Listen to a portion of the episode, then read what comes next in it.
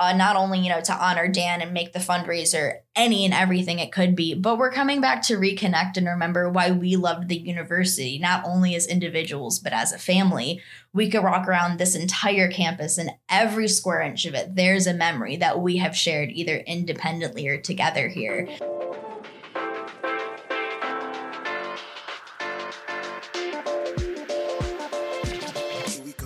From the University of Alabama's Culverhouse College of Business, it's Bama Means Business, a podcast that reveals amazing stories from those people who both inspire and make a difference in our community. I'm Cole Stevens. On our show today, Olivia Eustace. This is our second part to our two part series with Olivia, which we talk about some advice she has for students currently in school, as well as the fundraiser in Dan Nielsen's honor. Daniel Nielsen was arguably one of the best people myself or anyone had met and anyone would have said that about him even when he was with us. Uh, dan was a year behind me in the stem path to the mba program. That's how we had met. Um, and through he was an electrical engineering computer science student um, through our shared rigorous studies but also that fun of the mba in our lives we were able to connect and really become fast friends. I think a lot of people look back on their Alabama experience here and they reflect on just how wonderful their friends are here because you all are academically and successfully just wanting to be driven and your friend group is just the most impressive group of people you could possibly ask for.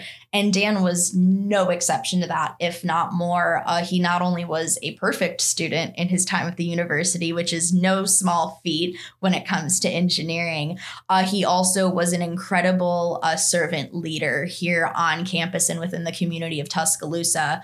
Uh, so he was very passionate about, you know, giving back, you know, not only his time and his efforts, but his God given talents. He really wanted to be grateful for what he had and give that to others so that they could just really feel good about themselves. So Habitat for Humanity was really his big cause here. Um, he had served on the executive board through time, eventually as the president. He led two fundraising campaigns while he was here. He helped build 17 houses anytime me and him would sit down, whether it was, you know, catching up in the library or down at Buffalo Phil's, just catching up as friends do, we'd have, you know, our friend talk and catch up and gossip. But then I'd hear about the build that he was doing and the people he was helping. And he'd always ask me, please bring more people. I want everyone to get excited. He made Habitat for Humanity on this campus a really cool thing to be a part of. You were so excited to not only make a difference, but be surrounded by one of the best groups of students on this campus. And the efforts that he put in, not only physically, but through his time working with the community and other students to set that example, his legacy here is one that will continue to shine on truly forever. Habitat for Humanity is a very it's a nationwide organization. Yes. Mm-hmm. I was in, in Colorado. I've definitely experienced it myself.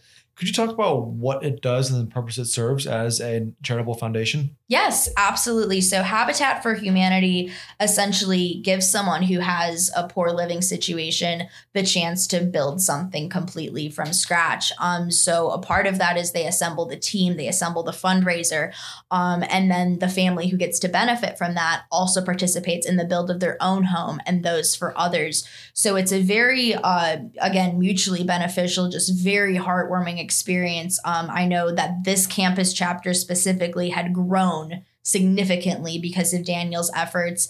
And it also got a ton of attention because I know uh, Nick and Miss Terry Saban, they put in their efforts and have built how many houses um, for how many national championships we have. So it's something that, I mean, two of the coolest guys I could possibly think of are Coach Saban and Dan. And to think that they both support arguably one of the most impactful organizations, especially in Tuscaloosa with still tornado rebuilding and everything, it's more than just a charity here, it's a family. And it's something then, again, I really think Dan established that legacy, and it's for all of us. Um, it's up to all of us to carry that on and make him proud. This is your second time being back on campus in this past year. Uh, currently, you're obviously speaking to a bunch of classes, meeting a bunch of people this weekend? What do you have planned and what is the end goal uh, of your visit right now? Yeah, the end goal this weekend, well, first and foremost, my parents came down, so we're finding crawfish. So if you can think of the best spot in town to find a crawfish boil, they've heard about it for years from me and have yet to do it themselves. Uh, but they're down. My dog came down as well, his first time in Tuscaloosa, and we're just coming back uh, not only you know to honor Dan and make the fundraiser any and everything it could be, but we're coming back to reconnect and remember why we loved the university, not only as individuals but as a family. We could walk around this entire campus and every square inch of it, there's a memory that we have shared either independently or together here. And just walking on campus this morning with the dog, hearing Denny chimes, seeing in the quad squirrels, seeing people take graduation pictures, it was just such an overwhelming flood of those memories. And it really makes us feel so good to come back here. It makes us not only remember why we love coming back, but it makes us upset that we're not back more. Uh, so next football season, I already know what game I'm coming back for. Texas A&M, second weekend of October, absolutely.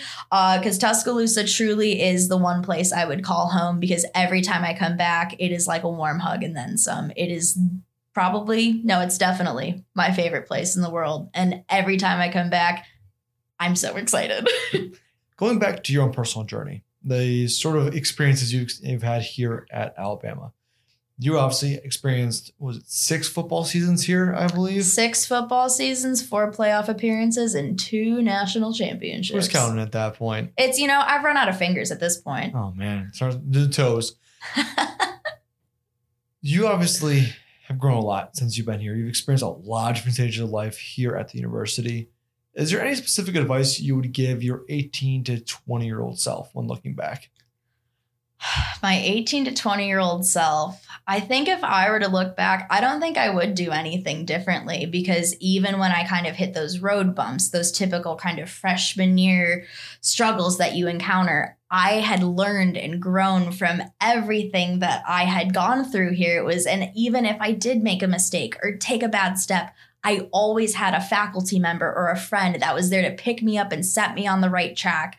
I mean, we always, I think the best advice maybe is to just really make a good network whether it's people that are in your classes, people that are in your hall, professors, upperclassmen. The more people you know, the more resources you have.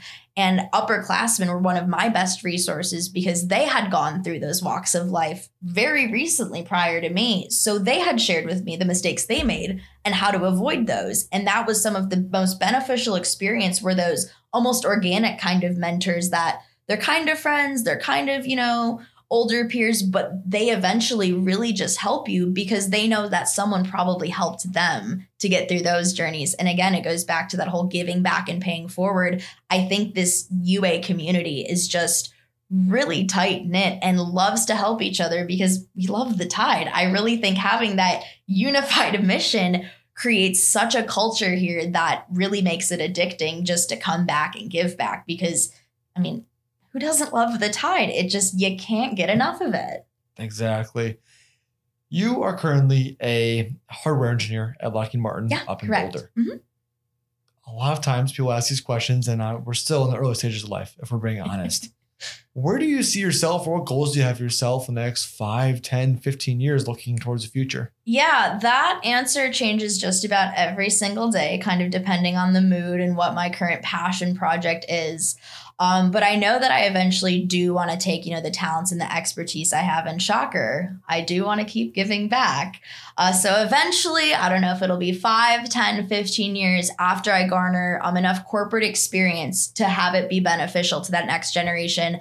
Um, I do want to eventually be an educator of sorts. Um, so I've had these great professors here who, if they didn't look out for me and pick me out and give me that mentorship and that guidance and those opportunities, I wouldn't be where I'm at. So again, to be able to do that for just one person as an educator, I think that would be arguably one of the most fulfilling careers. Uh, clearly, I hate talking, so you know that would be a huge thing. But just to deal with, you know, that really moldable generation, they're so impressionable and they're excited and they want to learn, and to be able to have that class that everyone goes, oh, I'm not skipping that class. I got to go see her do this. I'm learning so much. It was you think of those professors that you've loved so much and really made your time as a student here unbelievably enjoyable. That's what I hope to do just because I know that again, the time, the effort, I know that what I have I have so much more to share. And I think eventually in due time, you know, we do want to get that title and that teaching and all of that And who knows? We might just retire in Tuscaloosa. I mean, roll tide. Nice little lake house might be a nice bonus when you come that's back. that's what I'm saying. I think that's the first person I've ever heard to actually say that they want to become an educator. It's well, it was honest. something that I had eventually, you know, I met Marillyn and I was like, oh, CEO and everything. Um, and after, you know, Dan had passed, and I thought to myself, well, he spent a lot of his life sharing his efforts and his attention and making sure that anyone he talked to was the most important person in the room. And I thought to myself, how can I use what I have, still make an impact in industry and in academia? still make that impact but you know still have a job and do what you're supposed to do and i just thought to myself how that college experience again is just so uh, life changing and important and how dan changed my life and all of that. And it was after i'd had that i said well you know i can still climb the corporate ladder. I'll be satisfied. I can do you know my other passion projects and charity and give back outside of that. But i would love to be paid to love what I do because then you don't work a day in your life. So, kind of going through that experience again, it's very, you know, a bittersweet, emotional kind of roller coaster, but it also made me put things in perspective on what's truly important. And at the end of the day, it's helping others. I think you've had a great podcast so Thank far. you. And I want to cap it off. And one question I ask everyone, no matter who you are, what stage of life you're coming back and talking with me, is Alabama's blessed you with, like you said, a lot. What is one memory that's going to stick out with you for the rest of your life when looking back at your time here at the capstone? Well, as I brag and share with everyone my time at the capstone, because those who haven't been here wish that they had, uh, arguably one of the best memories that I think most people at other colleges can't relate to is celebrating not one, but two national championships right here in Titletown, USA. So, you know, those who are listening that have been here for it, you know what it's like. You're all sitting, you know, at someone's house behind the strip or apartment, you're at a bar, whatever, you're all huddled around this TV. Every muscle fiber bone is tightened in your body. You're just waiting.